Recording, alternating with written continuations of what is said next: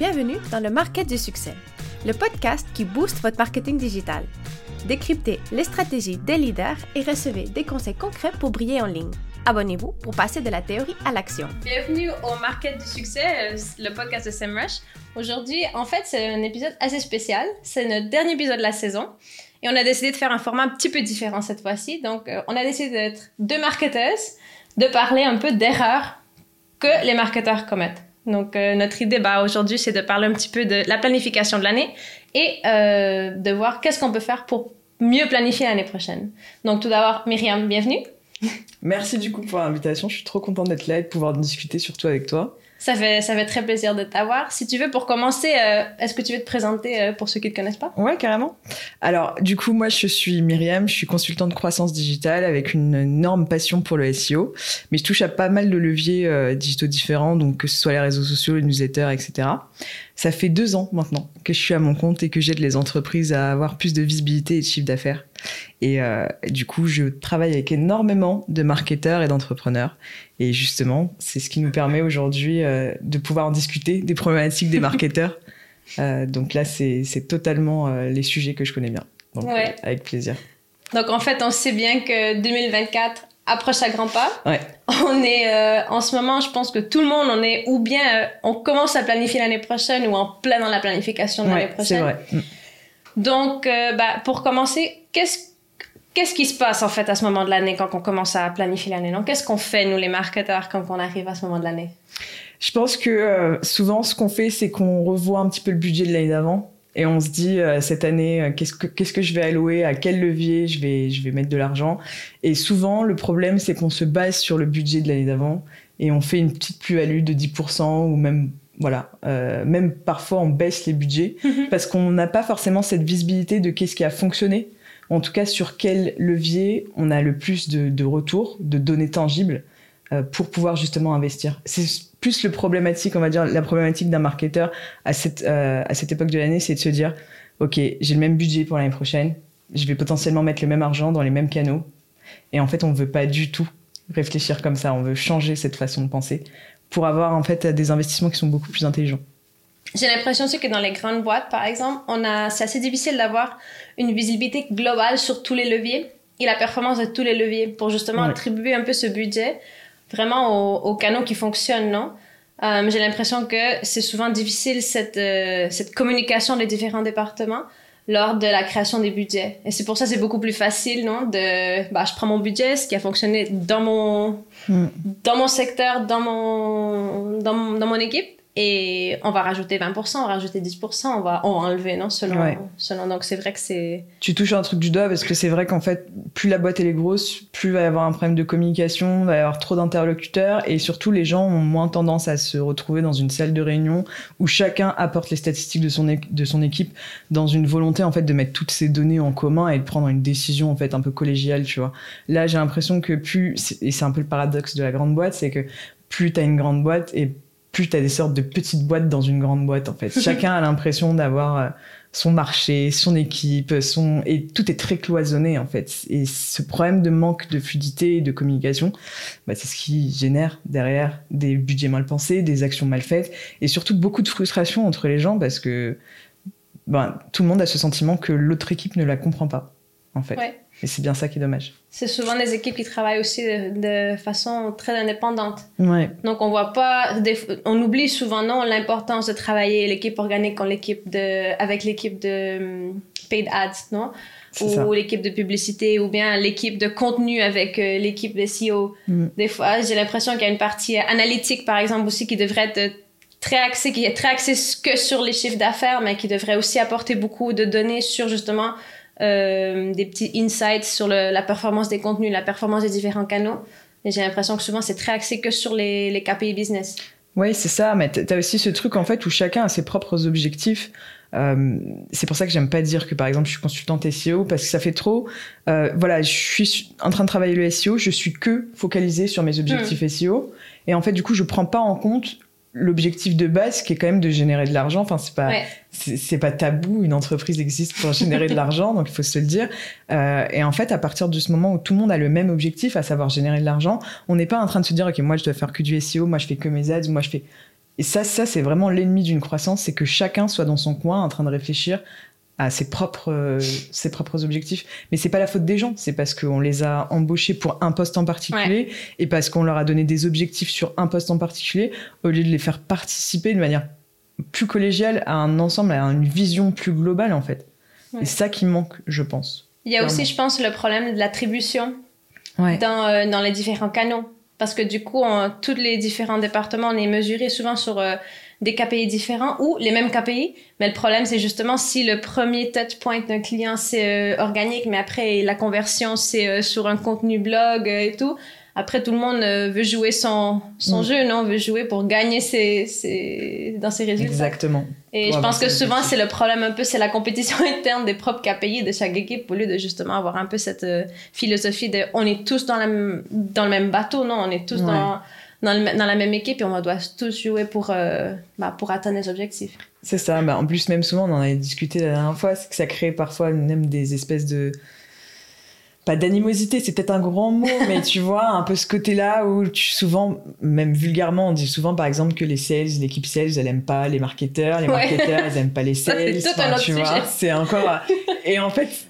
Tu vois que les deux, en, en fait, ils ont les mêmes objectifs, ils font la même chose, mais tellement qu'ils se parlent jamais, tellement qu'il n'y a pas cette communication-là, tellement que chacun s'occupe de, de... En fait, chacun ne sait pas ce que l'autre fait. Ouais. On va se dire que le marketeur, il met des belles couleurs sur une affiche, et puis on va se dire que le sales, ok, on lui a apporté un lead, donc je vois pas de quoi il se plaint. Tu vois, et en fait, c'est ça qui pose, en fait, ce, ce problème dans toutes les boîtes. Hmm. Franchement, il y a très rarement des boîtes qui ont une espèce de, de fonctionnement qui soit très horizontal, où tout... tous les départements sont impliqués, ouais, et tout le monde incentivé sur la, la, la seule chose qui compte. Non, c'est clair. Donc du coup, quand on parle un peu, si on rentre un peu dans le vif du sujet, non, qui sont euh, les erreurs que les gens commettent. Euh, on a parlé avant un peu, c'est le fait de se disperser, non, ouais, sur plein d'activités de marketing euh, qui vraiment, ils n'ont pas en fait l'objectif du business en tête. Ouais, ouais, ouais, complètement. Euh, moi, je vois souvent, et c'est une erreur que je vois souvent, surtout dans les petites et okay. moyennes boîtes, Euh, le truc de se disperser sur des trucs qui leur apportent pas forcément d'argent, comme par exemple, pour moi, quand on a une moyenne boîte, on n'a pas à focaliser la moitié de, son, de sa petite équipe marketing sur des podcasts, par exemple. Par exemple. Euh, y a des priorités qui sont générées du chiffre d'affaires, des choses comme ça. Et en fait, tu vois que les gens, ils se lancent dans les trucs en se disant, bon bah, ok, les podcasts, ça fonctionne bien, c'est trendy, je vais en lancer un, ok, mais les, re- les répercussions d'un podcast derrière, c'est quoi ? Pour moi, c'est un canal qui est super, on est en train d'en faire un là, donc je fais pas... Le podcast, c'est bien. Je ne vais pas cracher dessus, tu vois.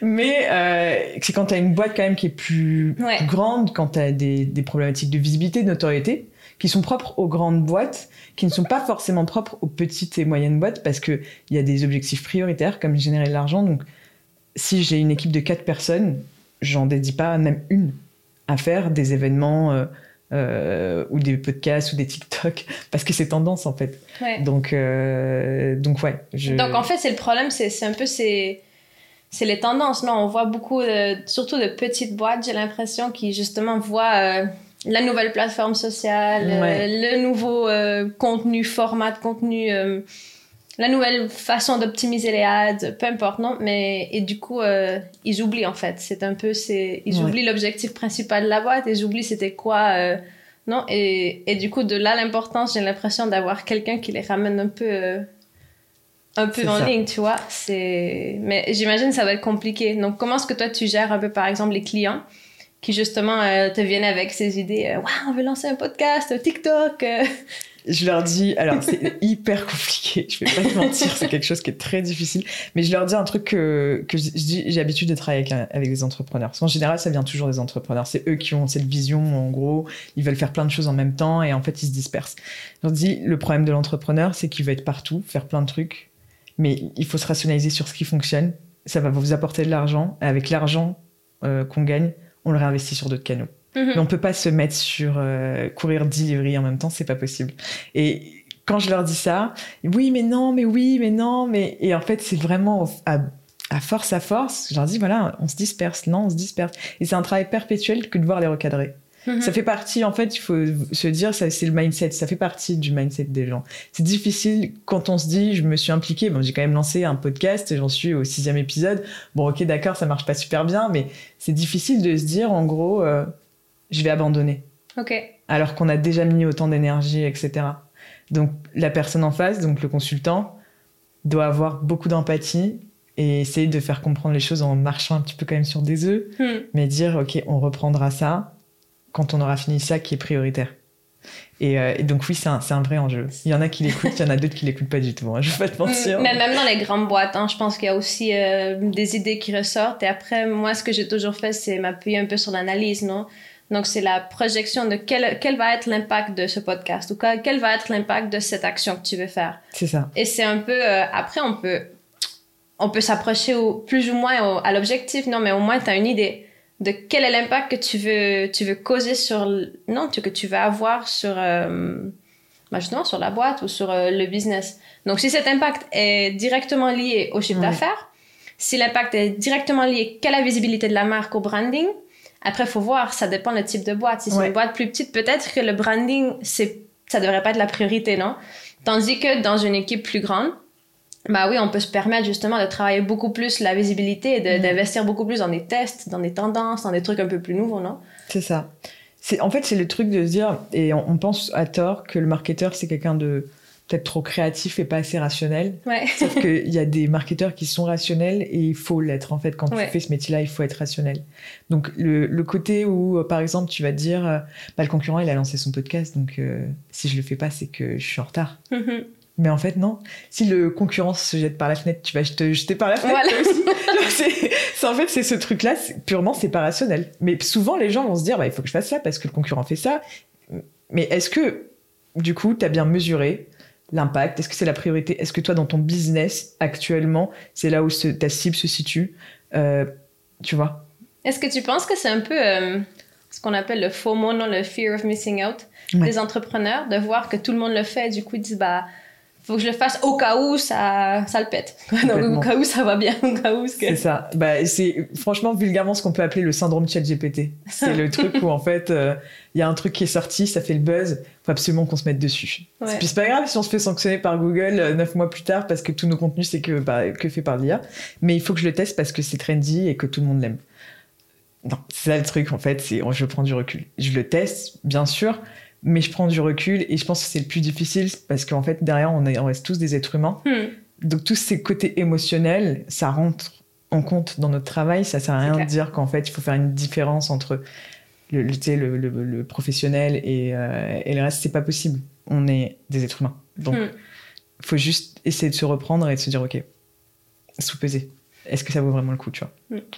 Justement, tu, tu parlais de tests. Ça, ça l'amène un peu à la deuxième erreur non, qu'on a, qu'on a, ouais, on, on a, on a découvert. Et c'est vraiment c'est, euh, de ne pas tester quelque chose.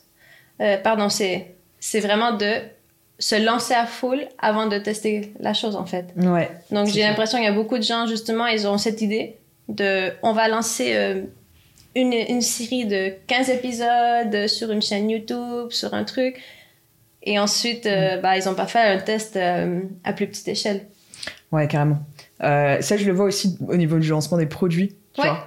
Euh, c'est clair. Quand les gens vont se dire, tiens, je vais lancer telle formation ou je vais lancer tel produit, c'est sûr que ça va marcher. Euh, et c'est juste comme ça, hein, c'est au pifomètre, quoi.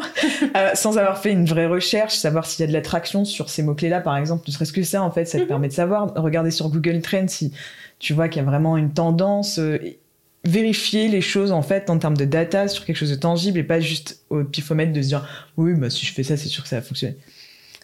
Et franchement le nombre d'entreprises qui font ça c'est, c'est, juste, c'est juste incroyable vraiment. Et on va lancer ça. Non mais le concurrent l'a fait donc c'est sûr que ça marche. Mais, ok, mais du est-ce coup, que ça veut dire que le concurrent l'a fait, que ça va bien pour le concurrent? C'est aussi un, un truc, j'ai l'impression que on voit beaucoup de choses, ouais. beaucoup de produits qui se lancent, mais ça ne veut pas dire que ces produits performent, en fait. C'est clair. Et en, en fait, tout simplement... Alors, tout simplement, c'est un grand mot parce que ça dépend aussi quand même de pas mal de choses et de ressources qu'on a aussi en interne. Mais je ne dis pas qu'il ne faut pas tester, ne pas, enfin, ne, abandonner ses idées parce qu'on va se dire, bon, bah, de toute façon, ce n'est pas parce que le concurrent le fait que machin, et cetera. Ce que, ce que je dis, c'est qu'en gros, bah, créer ta landing page. Hmm. Euh, envoie un trafic dessus, la publicité, essaye de voir si ça prend, même si c'est pas grave, t'as rien en stock, mettons que tu, tu testes un produit mais en fait tu, tu l'as pas en stock, c'est pas grave, t'envoies un petit mail derrière aux gens pour dire bon bah oups on a plus de stock, euh, voilà on vous informe dès qu'on en a, mais teste-le en amont. ça prend euh, bah, pas tant que ça de temps. En fait, en une semaine, tu peux vérifier ton hypothèse. Ouais.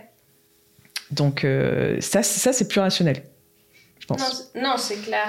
Après, il y a un peu l'autre partie, non, l'autre facette des tests. Est-ce, c'est que, est-ce que tu penses que des fois, on teste trop avant de prendre une décision ?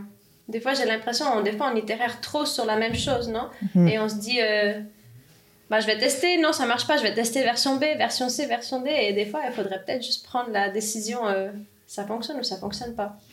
Ouais, c'est le problème, c'est l'effet scientifique où en fait à un moment où tu te retrouves avec un, un A Z test alors que t'es censé avoir que euh, c'est ça, t'es censé avoir que deux versions mais t'as voulu pousser, pousser, pousser et ça ça arrive je crois plus souvent dans les grandes boîtes effectivement ce côté-là où en fait bah, justement t'as comme t'as pas de temps euh, imparti. Et en fait, c'est ça le truc. Quand on rentre dans une phase de test, pour moi, il y a toujours un temps imparti à ça. C'est-à-dire que je veux tester telle hypothèse. Dans ce cas, je, j'ai trois semaines pour la tester. J'ai deux semaines pour la tester.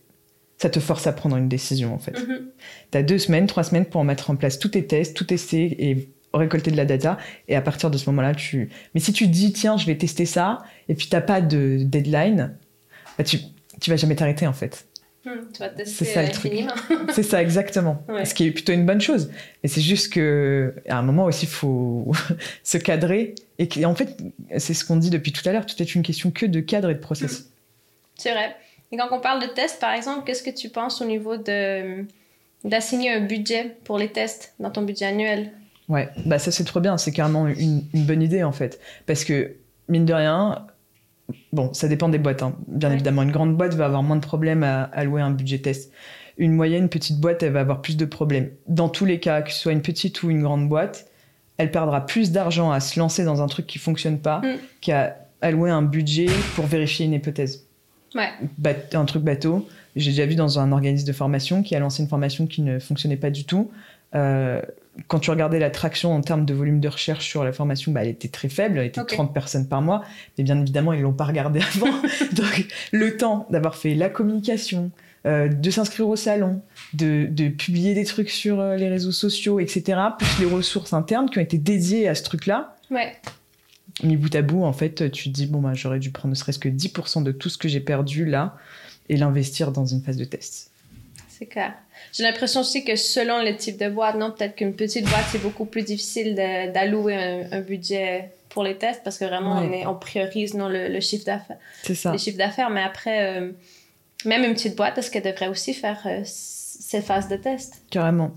Moi, je pense qu'une une petite boîte, à partir du moment où elle priorise ses efforts, qu'elle sait ce qui fonctionne... Hmm. Si normalement on fait bien les choses en termes de marketing, du coup on met euh, sur ce qui fonctionne, que ce soit les ads, le S E O, n'importe, euh, et qu'ensuite on réattribue une partie de ce qu'on a gagné mm-hmm. dans les tests. Là c'est pertinent. Ouais. Mais c'est toujours avoir cette logique d'abord je gagne. D'abord et je après, gagne et ensuite je dépense. Avec l'argent je le dépense euh, pour faire de l'argent. Ouais. Voilà. Et euh, c'est, c'est juste ça. Pas besoin de s'endetter ou de faire des trucs. Euh... Pas besoin de te lancer dans les tests alors que ça fait deux mois que la boîte elle existe. Il y a un moment où voilà, mais euh, en gros avoir toujours ce, ce truc-là, je prends de l'argent pour faire de l'argent. Ouais, on lance notre page web et à, à, aux deux mois, ouais, on va faire un test de changer la landing ouais. principale. Ou le logo. Ah ouais, le logo. Ça on l'a déjà vu plein de fois, hein. Change le branding, ça fait trois semaines que la boîte elle existe, ça sert à rien de changer le branding. Mais bon, en soi, euh, c'est les erreurs qui arrivent quoi. Ouais. En parlant aussi un peu de problèmes, non, moi, c'est des problèmes que j'ai souvent eu euh, à l'interne dans des grandes boîtes. Euh, on en parle beaucoup, c'est un peu l'effet euh, corporate, euh, on sait tout. Et du coup, euh, qu'est-ce qu'on fait, non, dans ce cas-ci ? Parce que souvent, les décisions qui sont prises euh, en haut, non, par les dirigeants, c'est des décisions très... Euh, ben, je pense que... Mmh. Non, par exemple, on parlait l'autre jour non, de la couleur. Je pense que la couleur, ça, on devrait changer à bleu. Ouais, ouais, ouais. Non, mais et, c'est, ouais. et qu'il faut... En fait, c'est une, une des erreurs, en fait, c'est de ne pas écouter... Euh, Notre, euh, notre client. C'est notre client, en fait, qui va nous dire ce qu'on devrait mettre au nom de produit, euh, au, à la couleur du produit, à la fonctionnalité ouais. principale. Donc, euh... Moi, j'avais bossé avec une D G un jour, elle ne supportait pas le vert. Mais vraiment, elle détestait le vert. Le vert, ok. Ouais. Alors du coup, il fallait refaire les maquettes, il fallait refaire les C T A, fallait refaire... parce qu'il ne fallait pas qu'il y ait de vert. Sauf que le vert, ça reste quand même une couleur assez flashy. Sur un bouton d'incitation à l'action, bah, les gens, ils le remarquent. pas quelque chose qui va faire qu'en fait, on peut pas se dire, moi aussi, je suis pas super fan du verre, mais super... quand je réfléchis, je me dis pas, bon, bah, comme j'aime pas le verre, je vais pas faire ça. Il me faut plus de données, plus de trucs derrière. Et je trouvais ça super dommage parce qu'on n'a même pas pu tester de voir, en fait. Hmm. Et elle sortait des trucs euh, qui, pour elle, étaient très pertinents, comme, euh, mais qui, d'un point de vue marketeur, par exemple, elle, elle disait, non, mais on n'est pas obligé de faire du verre, on peut faire du gris. Non. Sur un bouton d'appel à l'action, on met pas un bouton d'appel à l'action en gris. C'est que les gens, ils vont pas le voir et vont se dire que le bouton ne fonctionne clair, pas. Non, c'est clair, il y a, y a que... des études, en fait, qui ont été faites pour justement... Exactement. Qui parlent des couleurs, les meilleures couleurs pour les, les différents Exactement. Boutons d'action. Mais tu viens de le dire, il y a des études. Il y a des études qui font que... Mais sauf que quand t'es en réunion avec plusieurs personnes, chacun a son historique, chacun a son ego, chacun a, tu vois, ses propres caractéristiques. Les gens vont dire non, moi je préfère le noir parce que je veux que ma boîte elle soit perçue comme quelque chose de luxueux. Sauf que ta boîte elle ne vend pas quelque chose de luxueux. Donc est-ce que c'est vraiment logique ? Est-ce que c'est ton ego qui part ? Et en fait, tu vois, tu dois être là en tant que marketeur, écouter et t'oublier ouais. et dire bon bah. Ok, faut pas que je les froisse non plus, mais faut que je leur fasse comprendre qu'en fait, c'est pas comme ça qu'on doit réfléchir et qu'à la fin, on ne sait pas, hmm. en fait. Donc, laissons la parole à ceux qui décident à savoir à notre cible en faisant ces fameux tests. Voilà, bah aussi, un, je pense, c'est en recueillant les données, non, non Exactement. Euh, je pense que ce qui est difficile de notre côté, surtout si on a un peu hein, le profil de marketeur euh, centré sur les données, non, un peu data focus ouais. qu'on appelle. Euh, vraiment nous on, on vient avec cette liste euh, c'est, c'est des preuves en fait, c'est une liste de données, c'est une ouais, liste euh, c'est tangible, c'est très tangible justement, c'est mmh. quelque chose qui pourrait justifier facilement de faire ou pas faire quelque chose ouais c'est ça.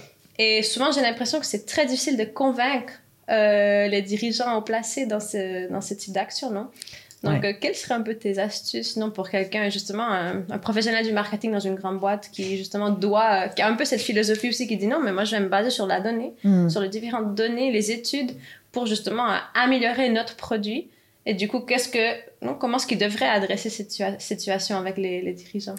Alors je pense que déjà la plus grande difficulté c'est euh, de ne pas le prendre personnellement. Ah, déjà ouais. Il faut avoir suffisamment d'empathie pour se dire la personne en face en fait son choix en dit long. Comme je te disais, par exemple, l'exemple réel que moi j'ai eu, pu avoir avec un P D G qui insistait pour que tout soit en noir et blanc, okay. alors que c'était pas un produit luxueux qu'il vendait. Il euh, y a ce côté où c'est son ego, il veut mm-hmm. être perçu comme euh, ça, sauf que la cible, elle, est, elle voit les choses différemment. Donc il faut être apte à le comprendre, ça, et à lui présenter les choses de manière à ne pas le froisser, mais surtout ne pas prendre ça personnellement. Il faudrait pas se dire « Ah mais il m'écoute pas alors que c'est quand même moi le marketeur ». Il faut quand même se dire « Ok, c'est son ego qui parle ». Moi, en tant que marketeur, je vais essayer de lui montrer pourquoi, tangiblement, mmh. sa cible, elle n'est pas, elle va pas se tourner vers ce type de couleur ou de, ou de discours, en fait. Ouais. Et je pense qu'à partir du moment où on a des données et des choses tangibles à présenter, sauf si on a vraiment quelqu'un de mauvaise foi en face, ce qui peut arriver, hein. Wow. Mais en général, les données parlent et c'est, ça a tendance à toujours calmer tout le monde. Ouais, voilà. Je pense que c'est ça, en fait, de l'astuce, non, le conseil, ça serait vraiment de, de faire sa recherche, de faire ses mmh. études, de trouver, non, les données, les études pour pouvoir, euh, justement, justifier, non, un peu notre, euh, l'opinion. Ouais, c'est ça. Donc, je pense que c'est vrai, c'est ce que tu dis, c'est les données parlent. Les données parlent, donc euh, tu ouais. peux pas vraiment euh, discuter oui. contre des données qui sont des faits, qui sont vraiment des trucs... Euh... Exactement, c'est ça, en fait. C'est, euh, c'est se rappeler que... On n'a pas de... Enfin, je sais pas, on ne fait pas des petites choses, mais en fait, c'est pas nous qui parlons, c'est pas nous qui décidons. Mmh. En fait, une entreprise, elle, elle existe qu'à travers ses clients. On sert tout, tout le monde sert quelqu'un. Donc, il faut se rappeler qu'on n'a pas notre place dans ce genre de décision. Et ça, c'est une énorme leçon d'humilité, mais qu'on est obligé d'avoir, si on veut en tout cas être un bon marketeur. C'est clair. Il y a... Le... Une autre erreur euh, auquel on a, on a parlé l'autre jour, en fait, et je trouvais très important, c'est, euh, c'est très bien d'avoir des idées et d'avoir des plans, mais si on n'est pas capable, en fait, de, d'exécuter ces plans avec une bonne gestion de projet, non, c'est, c'est très difficile de voir les résultats. Ouais. Donc, je pense que c'est vraiment... Euh, non, c'est, c'est vraiment un des problèmes qu'on peut avoir, c'est si on n'a pas quelqu'un à l'interne qui est... qui sait bien gérer les projets, qui sait bien mener un projet de A à Z, dans un, avec un roadmap, avec des délais précis, avec des objectifs clairs, mmh. ça fait qu'une très bonne idée, ou une très bonne activité, ou un très bon levier, ou un, peu importe, n'arrive pas en fait à, à atteindre ses objectifs. C'est ça. Bah, c'est, t'as, t'as tout dit là. En, en soi, c'est toujours une question de, de process, d'organisation. Euh, par exemple, demain, j'ai envie de lancer un test, j'ai envie de lancer un nouveau produit. Je vais d'abord le tester en amont. Je vais me donner un, une deadline de temps. Mmh. Je sais que je peux le tester sur tant de semaines. En tant de semaines, je dois faire, ben, semaine un, je dois faire ma landing page. Semaine deux, je dois faire ma newsletter, n'importe. Enfin bref. Mais en tout cas, que tout soit bien timé et qu'ensuite, ouais. à la fin, ben, des trois semaines, je prends simplement ma décision. Euh, mais en fait, tout doit bien être cadré et processé parce que sinon, on, a, on se ramène en janvier. On se dit, bon, bah, cette année, j'aimerais bien faire un podcast, me lancer sur TikTok et faire tout mes contenus avec ChatGPT. Et après, à la fin, il euh, n'y a rien qui sort. Fin de l'année, euh, bon, bah, on fait quoi l'année prochaine? Je sais pas. On va voir la prochaine tendance et on va se lancer dessus. Et qu'est-ce qui s'est passé concrètement cette année? Bah, il y a ça, mais ça a pris quatre à cinq mois parce que ben, tel est parti en congé. Et puis, tout s'anticipe. Tout s'anticipe. En vrai, tout s'anticipe. À partir du moment où on a le, le, le, la bonne structure, la bonne roadmap, tout s'anticipe. Et c'est pour ça que c'est toujours très important d'avoir une personne qui est super cadrée. Parce que c'est aussi une question de personnalité, hein, je veux dire, euh, ouais. on ne l'est pas tous forcément euh, dans, dans, dans la vie perso ou quoi que ce soit, mais il faut prendre quelqu'un de cadré qui va permettre en fait de délimiter un peu ça pour tout le monde. Mm-hmm.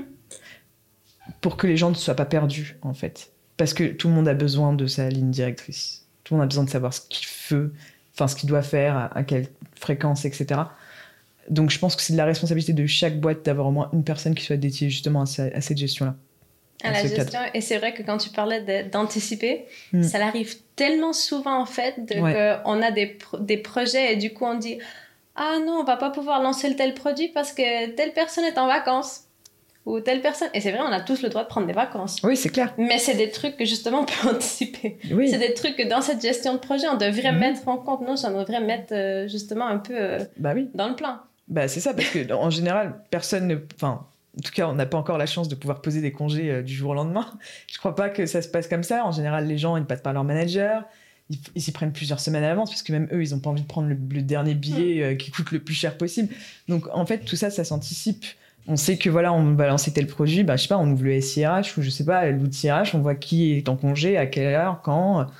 Et en fait, on, on, on se dit, ok, si tous mes devs là, ils sont pas disponibles, peut-être que je vais pouvoir, je sais pas, externaliser ou, ou reporter ça ou mettre une date de, de sortie qui est plus longue. Combien de boîtes à chaque fois disent, euh, j'ai fait une refonte, un nouveau site internet, ça a duré euh, huit mois de plus que ce qui était prévu. Ça a duré, désolé de te dire, mais si ça a duré huit à dix mois de plus que prévu, c'est qu'il y a eu un problème dans ta gestion de projet.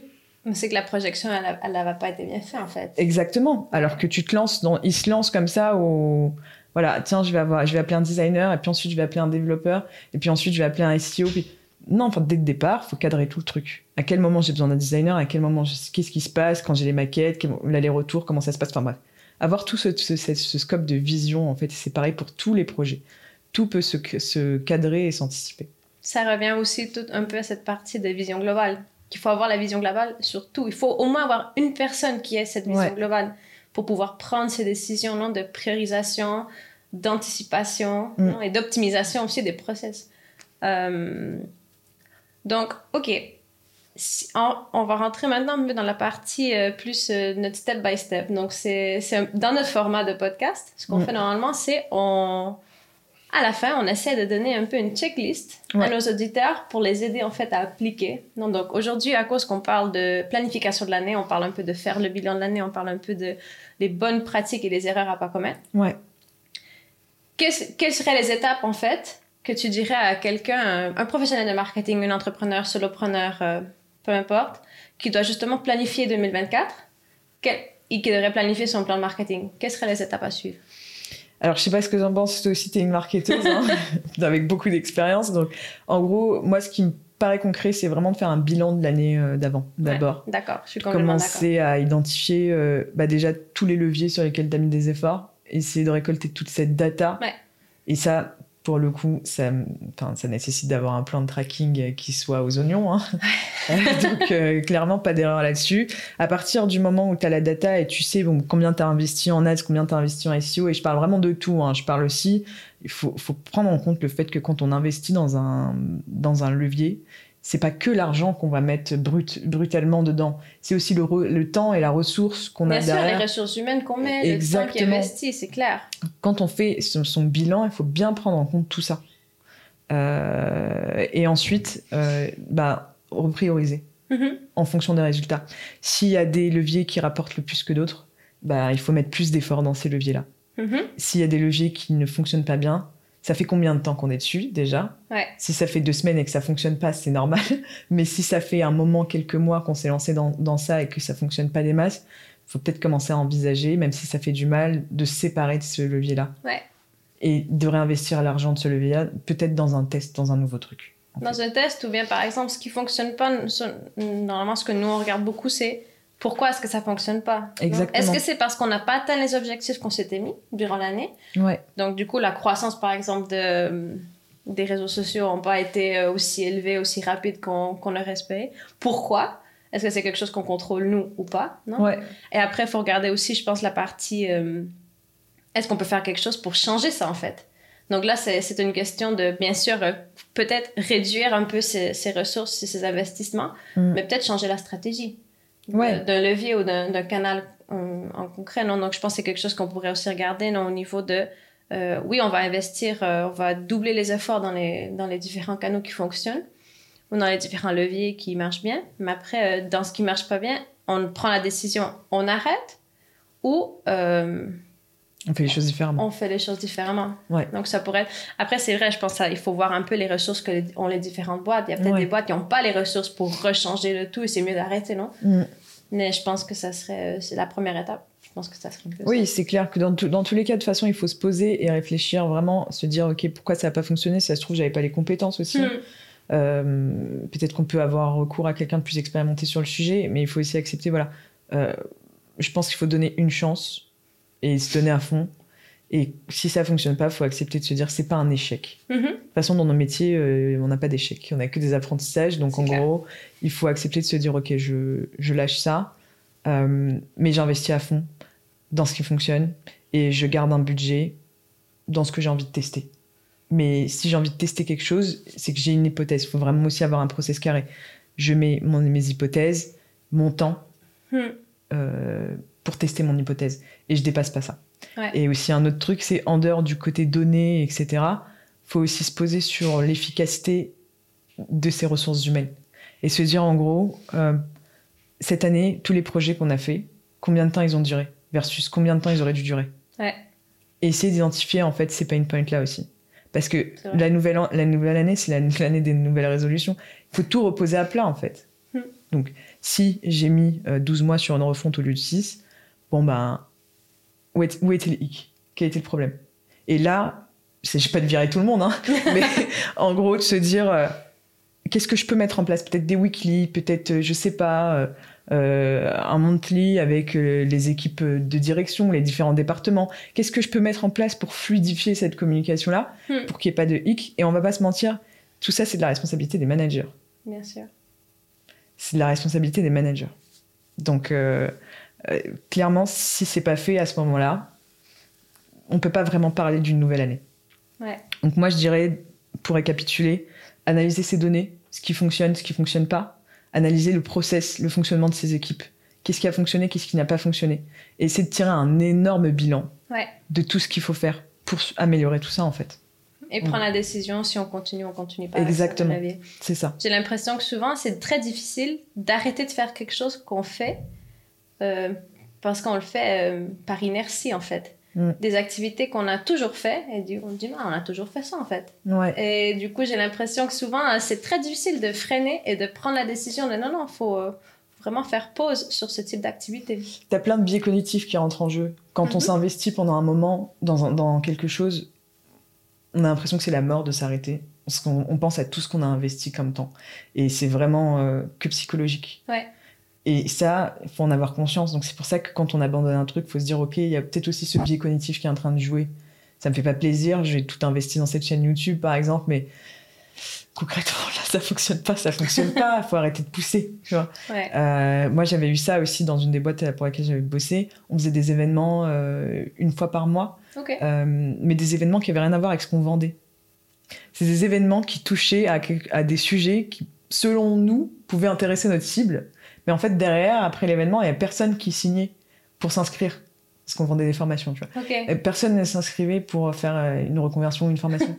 Donc, enfin, au bout de huit mois, neuf mois, Moi, j'étais là, bon, y a un petit souci, c'est pas que ça me dérange pas d'être là de dix-huit heures à vingt et une heures une fois par mois pour faire un événement, mais reposons les choses, tu vois. Ouais.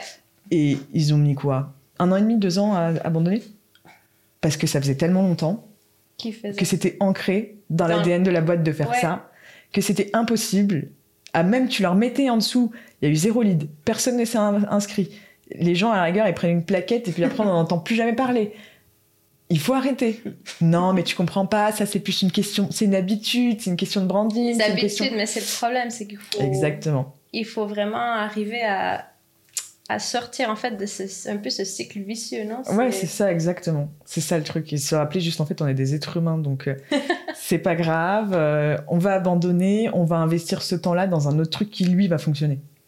Bah franchement, ça allait mieux une fois qu'on a arrêté. Je peux pas mentir, personne n'a regretté. Hein. Mmh, donc moi, en fait, je me, on, m'a, on m'a donné comme conseil une fois, ou plutôt une réflexion, que c'est, c'est, ça a toujours resté avec moi. C'est...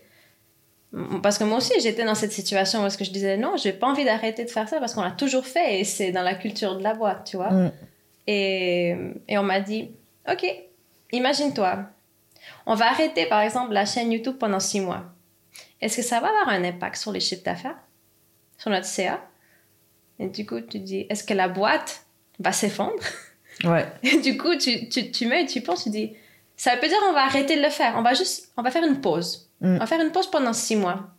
Est-ce que l'impact est positif ou négatif ou neutre? Il n'y a rien, en fait, qui se passe. Bah, s'il n'y a rien qui se passe, c'est peut-être parce qu'il n'y a, y a, y a pas un impact positif, non? Mm. Mais après, justement, faut, du coup, moi, ça, ça a beaucoup resté avec moi. Et souvent, quand justement, je suis dans cette, euh, ces situations, je me pose cette question, je dis, et si je fais pause? Ouais. On va faire une petite pause, six mois. Qu'est-ce qui va arriver? Ouais, c'est clair. Et souvent, je me dis, ah, mais je mets rien en fait.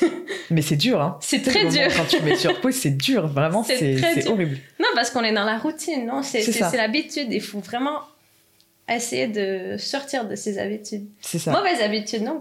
Donc, euh... bah, faut se dire tout le temps, il faut se renouveler, il faut s'améliorer, il faut mm. chercher à savoir, bon, qu'est-ce qu'il y a, qu'est-ce que j'ai mal fait, sans se flageller, tu vois, mais au moins ouais. se dire.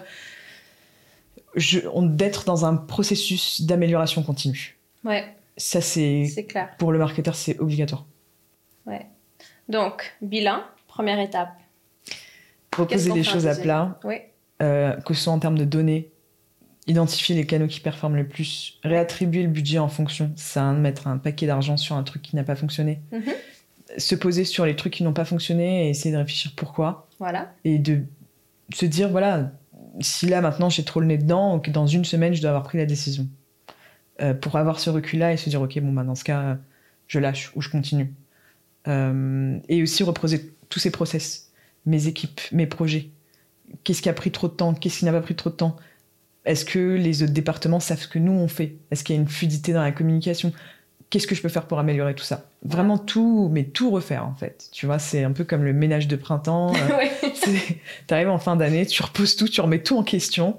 Et à partir de ça, tu crées ta stratégie pour l'année d'après. Mm-hmm. Donc, voilà, bilan. Et ensuite, on crée. Et ensuite, après. on crée. Et dans la partie création, combien de ressources ou d'efforts est-ce qu'on devrait mettre, en fait, à l'innovation et la création de nouveaux leviers? Justement, qu'on n'a pas, mm. pas testé avant, en fait. Je pense que logique, alors si tu pars de, de la logique que ton budget marketing, tu l'as réattribué dans des canaux qui fonctionnent. Mm-hmm. Donc tu vas générer plus d'argent dans ces canaux-là par rapport à l'année d'avant. Mm. Cette plus-value que tu as générée par rapport à l'année d'avant, bien sûr. Tu peux la prendre et la réinvestir dans un, dans un budget de test, expérimentation. Super. Je pense tout simplement, enfin la logique voudrait que ça fonctionne comme ça. Alors bien évidemment, après il y a plein de trucs qui entrent en jeu, comme euh, la hiérarchie, euh, la pensée d'un tel, et plein de trucs comme ça. Euh, mais rationnellement, normalement, tout ce que tu génères en plus-value, tu l'utilises dans un, une sorte de R et D. Et quand on parle aussi... Euh, non, normalement, quand on fait un plan pour l'année prochaine, on, on regarde aussi bah, ce qu'il y a, les tendances, on regarde les nouvelles technologies, on regarde... Bon, on parle beaucoup d'I A maintenant, non, mais mm. on parle de... Avant, on parlait beaucoup de réalité virtuelle, euh, réalité augmentée, on parlait de big data, ça a été aussi une grande phase. Non, La recherche fait... vocale aussi. La recherche vocale, maintenant le search aussi, le voice ouais, search. Ouais, ouais. OK, super. Mm. Donc, au niveau de l'innovation, au niveau des tendances, comment est-ce qu'une marque, justement... Bien sûr, on, on, on reste un peu dans cette, euh, cette sphère de test, non? On, c'est, c'est un peu cette, euh, ce sac qu'on a de, de budget pour faire des tests. Mais quelles seraient en fait les différentes euh, tendances qu'on pourrait tester, ou quels seraient les trucs que les gens pourraient... Comment est-ce qu'on pourrait valider en fait ce type de test pour des nouvelles tendances, nouvelles technologies? Par exemple, il y a énormément de gens qui en ce moment ils se posent la question... Euh, faut implémenter euh, des process avec l'I A pour optimiser la création de contenu. On doit optimiser notre temps. Euh, on veut gagner du temps, mm-hmm. mais on ne veut pas perdre en qualité. Oui. Donc, qu'est-ce qu'on fait non, dans ces... Surtout dans les grandes boîtes, j'ai l'impression que c'est difficile parce qu'on a, on a tous eu peur. Hein. Il y a beaucoup de marketeurs qui ont eu peur, surtout les copywriters. Euh, ouais. Justement, au niveau de... Il y a beaucoup de boîtes qui ont pris la décision, en fait, de laisser aller beaucoup de personnes mm-hmm. humaines pour, euh, bah, pour prendre l'I A, en fait. Pour ouais. prendre des outils. Donc, comment est-ce qu'on prend cette décision? Pas, pas nécessairement sur l'I A, hein, mais sur d'autres technologies ou d'autres tendances ou d'autres trucs qu'on voit qui commencent mmh. à se... Ah, justement, le voice search, ça peut être un exemple. Bah, en fait, ça dépend, ça dépend de la tendance en elle-même, le temps qu'elle prend. Euh, tu vois, par exemple, je sais pas, euh, à un moment, ce qui était tendance, c'était de se lancer sur TikTok. TikTok, ouais. euh, clairement, au bout de deux vidéos... Bon, si, c'est vrai que sur TikTok, tu peux percer en deux vidéos. Mais... Mauvais exemple, mais prenons... prenons un autre réseau, je sais pas, LinkedIn ou n'importe. Euh, tu sais, t'as toujours ce truc un peu incrémental où ça ouais. met du temps, donc il faut aussi prendre en compte ça, tu vois. Euh, ça dépend vraiment de, de ton canal. Je dirais que quand tu tombes sur un canal qui va nécessiter du temps, faut prendre en compte ce temps-là et le mettre dans ta deadline en fait de d'expérimentation. Mm-hmm. Tu vois. Euh, si j'ai envie de me lancer sur un truc qui prend du temps, honnêtement en trois mois je teste mon hypothèse. Ouais. Si j'ai envie de de me lancer sur un truc court, par exemple la publicité, avec la publicité tu peux vite valider une, une, Bien une sûr, hypothèse. Une créa ou... On peut ouais. dire que un mois, euh, au bout d'un mois j'ai, j'ai validé mon hypothèse. Bien sûr. Donc prendre ce truc-là et ne jamais dépasser trois mois. Pour moi trois mois euh, c'est suffisant okay. pour avoir des insights sur absolument tout, même le S E O. Ok.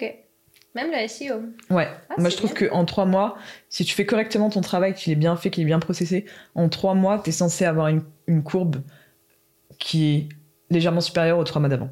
Okay. Alors, je suis pas en train de te dire que tu vas générer tout de suite des millions d'euros. Non, mais la mais tendance, moins... tu vois un peu Exactement. la tendance. Okay. Tu vois la tendance qui fait que... Mais après, quand tu te lances et que tu veux des timeframes aussi courts, bah, faut y aller, hein, on fond les ballons, hein. C'est pas on fait un article comme ça une fois par mois et puis on attend que ça tombe.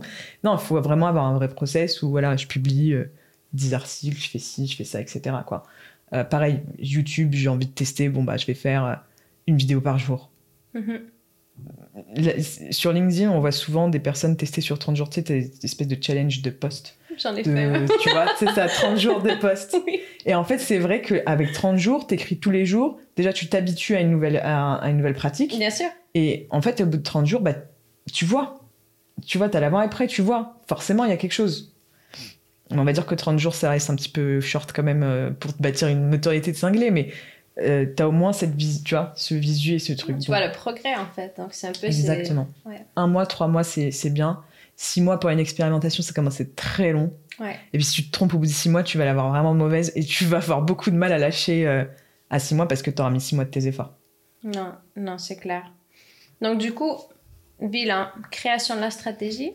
Ouais. Maintenant, mise en place la stratégie, non un peu. Ouais, c'est ça. Bah, on pourrait même rajouter un, une autre phase, en fait. J'ai l'impression que lorsqu'on crée une stratégie, après, il faut, faut valider cette stratégie. Ah oui, Et c'est, c'est, c'est vraiment, j'ai l'impression que c'est, c'est très difficile de valider parce qu'il y a souvent beaucoup d'acteurs qui doivent valider cette stratégie, en fait. Ouais. Dans, surtout dans les grandes boîtes. Donc, ouais. cette validation, j'ai l'impression que c'est tout un travail aussi de vente interne et de communication interne. Carrément. Pour pouvoir, euh, bah voilà, la même chose quand, quand des agences, non, ils, ils sont en, en, en compétition pour un projet, mmh. c'est un peu la même Bien chose, sûr. J'ai l'impression, où est-ce que le budget va, où, où va attribuer, non, euh, où, ouais. où, va, où, où va-t-on attribuer le budget de la, de la boîte? Bah, plus ouais. en marketing, plus en truc, donc j'ai l'impression que la communication de ce, de ce plan, c'est aussi important que la propre création du plan. Bah, c'est pour ça qu'en général, il faut toujours prévoir une matinée ou une après-midi de présentation. Euh, bah dans lequel justement tu fais le bilan auprès de toutes les parties prenantes. Voilà ce qui s'est passé cette année, voilà les insights. Euh, maintenant, voilà ce que je vous propose pour l'année d'après. Hmm. Et euh, est-ce que vous avez des questions quoi ouais. Et en fait, en général, c'est là que ça débat, et cetera. Mais c'est, alors, c'est pénible pour tout le monde hein, de rentrer dans une salle de réunion pour quatre heures. c'est, mais euh, c'est, c'est difficile quand même. Si ça te permet de gagner du temps sur toute l'année, ouais. parce que là, tu parles de tout ce que tu vas faire sur l'année d'après.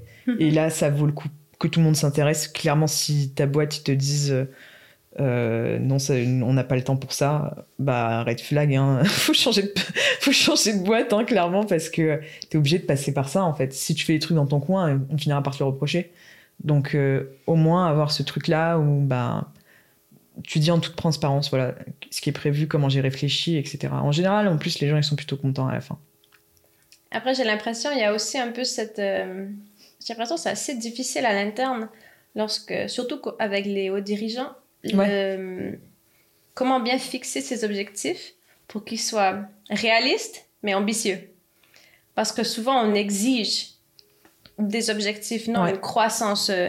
normalement, moi j'ai souvent entendu, non, l'année prochaine on doit euh, augmenter le chiffre d'affaires trente pour cent. Je dis ok, mm, mm, mm. mais c'est quoi la réalité? Non, c'est quoi, qu'est-ce que réellement nous on peut faire dans les canaux qu'on contrôle? C'est quoi, c'est quoi un objectif qui est réaliste mais ambitieux? Et ouais. je pense que c'est aussi, c'est assez difficile pour les marketeurs de, de jouer un peu à... Je veux pas non plus mettre un objectif trop ambitieux parce que je veux pas atteindre un objectif. Je veux pas non plus mettre un objectif trop conservateur parce que sinon je vais surpasser l'objectif. Ils vont me dire que j'ai pas été suffisamment ambitieuse. Mmh. Donc c'est, j'ai l'impression c'est, il y a quand même un petit... Moi, moi au moins j'ai un, un débat interne dans ces, euh, ouais. dans, dans, dans la fixation des objectifs. C'est, c'est quelque chose que, pour le coup, moi, je trouve, enfin, c'est, je trouve ça extrêmement compliqué, en fait, hein, le côté euh, fixer des objectifs. En fait, partons du principe que déjà, si tu fais trente pour cent de mieux que l'année d'avant, c'est déjà bien. Euh, mais en fait, faut, comme je t'ai dit, à partir du moment où tu focalises sur ce qui fonctionne, en mm-hmm. mettant plus d'efforts dedans, normalement, tes objectifs, tu peux les atteindre. Mais ta direction, pour moi, elle ne te donnera jamais des, des objectifs réalisables. J'ai jamais vu une boîte fixer des objectifs réalisables. Ça fait partie un petit peu de la carotte pour vous dire, euh, ouais. tu sais, tu peux y arriver, t'inquiète pas. Et puis t'avances, et puis la ligne, la ligne elle recule, et puis ouais. t'avances, et puis elle recule. Ça fait partie du truc, tu vois. Donc, objectif, euh, je sais pas, c'est, c'est très paradoxal avec ce que je vais te dire depuis que, ce que je te dis depuis tout à l'heure, mais je trouve qu'on fait trop de cas des objectifs. Ok. Euh, concentrons-nous d'abord sur le process et faisons le poids tous les trois, tous les trois mois. Hmm. Tous les trois mois, t'es censé mesurer, donc avoir tes O K R, ok, chaque, chaque mois, mais plus mettre d'efforts sur qu'est-ce que je dois produire que combien je dois rapporter. Mm-hmm. Parce que il faut que je fasse trente pour cent de plus, je vais me rouler par terre si je ne fais pas les trente pour cent, et cetera. C'est pas forcément très rationnel comme façon de penser, tu vois. Ouais. Alors que avoir tes O K R, ce mois-ci, je dois faire ça, ça, ça, ça, ça. Ça te permet de tenir et en fait, à trois mois, tu vois ouais. comment t'as augmenté par rapport aux trois mois d'avant. Et chaque trois mois, tu fais ce genre de choses. Euh, je pense que c'est plutôt une meilleure logique, à mon sens. C'est bien. Voilà. Donc, non, euh... non, je suis d'accord. Hein, je suis d'accord. Donc là, on arrive en fait dans la phase de mise en place de la stratégie. Non, donc on a fait notre bilan, on a créé notre stratégie, on a présenté et validé la stratégie avec des objectifs plus ou moins réalistes. Mm. Et ensuite, c'est la mise en place. Là, pour moi, je vois beaucoup la, l'importance de la gestion de projet, non? Qu'on a, on a peu abordé avant, mais bon. Ouais. Je pense que c'est super important d'avoir justement, euh, ce que tu disais, une personne de très cadrée, très centrée sur que la gestion du projet, que la gestion de justement des mises en place, des activités qu'on a décidées dans ce plan. Ouais. Et c'est aussi quelqu'un qui doit être, euh, qui doit être euh, attentive, non? Et bien regarder toute la performance de ces différentes Carrément. activités. Mmh. Et c'est cette personne qui doit aussi un peu lever la main s'il y a des problèmes, si on voit que la performance, elle n'atteint pas, en fait, les... Non, les résultats espérés. Ouais, ouais, carrément. Euh, le côté gestion de projet, de toute façon, t'es obligé d'y passer. Mmh. Et d'avoir une roadmap claire. Et puis surtout, un, un outil de gestion de projet qui permet que tout, enfin, tout le monde puisse collaborer dessus. C'est pas obligé que ce soit le truc de l'année. Hein. Moi, j'utilise par exemple Google Sheet. Il y, y a rien de plus ah ouais. horrible en termes de, du X. Et franchement, non, là, ça va. Mais au moins, ton truc, il est cadré. Quand j'ai besoin de taguer quelqu'un, je le tague. Mais il faut que chaque chose soit... Tu vois que tu as des colonnes, par exemple, à côté d'une mission. Ou est-ce que c'est en cours? Est-ce que c'est... ça a été validé? Est-ce que ça a été publié? Est-ce que c'est en phase de, de test? En fait, que tout le monde ait le même niveau d'information, que tout le monde soit impliqué, que tout le monde ait accès à ces dossiers-là, en fait. Mm. Euh, pour pouvoir, en fait, savoir, OK... Euh, cette semaine, enfin ce mois-ci, en fait après tu, en tant que manager tu distribues tes O K R euh, aux gens. T'as quelqu'un qui est sur le contenu, ben tu sais que voilà, t'as fait la stratégie de contenu sur trois mois par exemple, tu sais que t'as besoin de dix contenus par mois. Bon ben la personne, son O K R c'est de produire ces dix contenus. C'est clair. Donc le manager il a la vision, il, il, il met le, la vision globale et il donne ses petites tâches, on va dire, à chacun les tâches qui vont faire qu'en gros on va aller vers cette vision. Et après, chaque trois mois, toute l'équipe se pose, ok, bon, bah, mes articles, ils ont apporté quoi, mes sites, ils ont fait quoi, mes réseaux sociaux, comment ça fonctionne, et cetera. Mais que ce soit vraiment dans un processus collaboratif.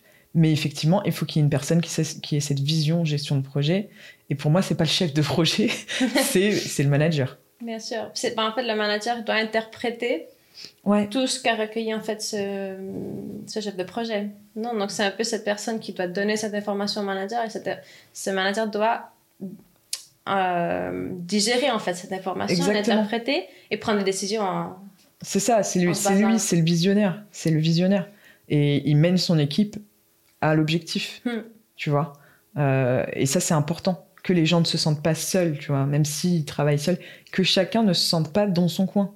Ouais. Et parce que je trouve que dans la majorité des boîtes, quand ça fonctionne pas, bah, c'est parce que les gens, ils savent pas, en fait. Ouais. Ils ont l'impression que le manager est là pour valider les congés et puis leur dire qu'ils sont arrivés dix minutes en retard, alors que le rôle du manager de base, c'est de créer cette vision, de fluidifier les process et d'amener les gens vers le succès. Et ça crée plus de frustration, en fait, qu'autre chose. Donc, euh, mais bon, il va faire une révolution. Mais... non, mais c'est bien. Euh, je pense qu'on a fait bien le tour, en fait. Ouais, de toute, on a couvert euh, pas mal de sujets, je pense. Tout, ouais. toutes, les, toutes les étapes. Si jamais, bon, pour euh, clôturer un peu cette interview, j'aime toujours bien poser un peu la question, non, de toi, comme marketeuse, c'est quoi, en fait, les, les nouvelles transformations un peu du paysage, ou les nouvelles tendances, ou les nouvelles technologies qui... Bah, qui t'excite un peu cette, euh, cette année. Ouais. Euh, alors là, j'hésite entre te donner un petit peu des buzzwords et te dire un truc qui est extrêmement impopulaire. Ok.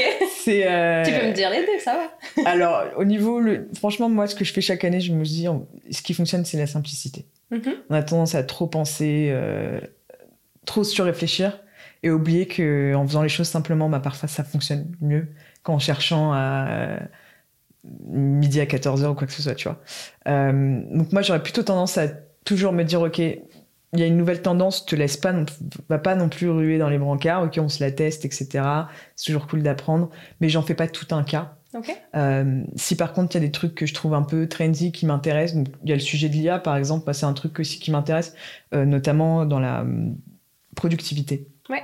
Ça, je trouve que ça nécessite, pour le coup, ça nécessite un effort de, de de formation, d'investissement, de temps passé dessus, tu vois.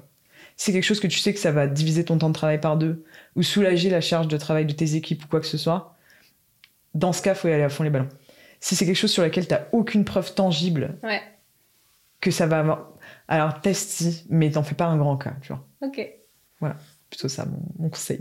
Bah, c'est bien. Bah, alors, bah, je pense qu'on va terminer ici l'interview. Merci ouais. beaucoup, Myriam, d'être avec nous aujourd'hui. Je pense que ça a été euh, super euh, de parler avec toi. Deux marketeuses ensemble. C'est ça, c'était trop cool comme concept. Et je pense que c'est très bien de clôturer notre première saison du, mar- du podcast bah, Le Market du Succès avec toi. Et bah, on se reverra pour une prochaine saison. Merci, merci encore pour l'invitation. J'ai carrément oublié qu'on était avec des caméras. Merci. C'est top. Merci, Julie.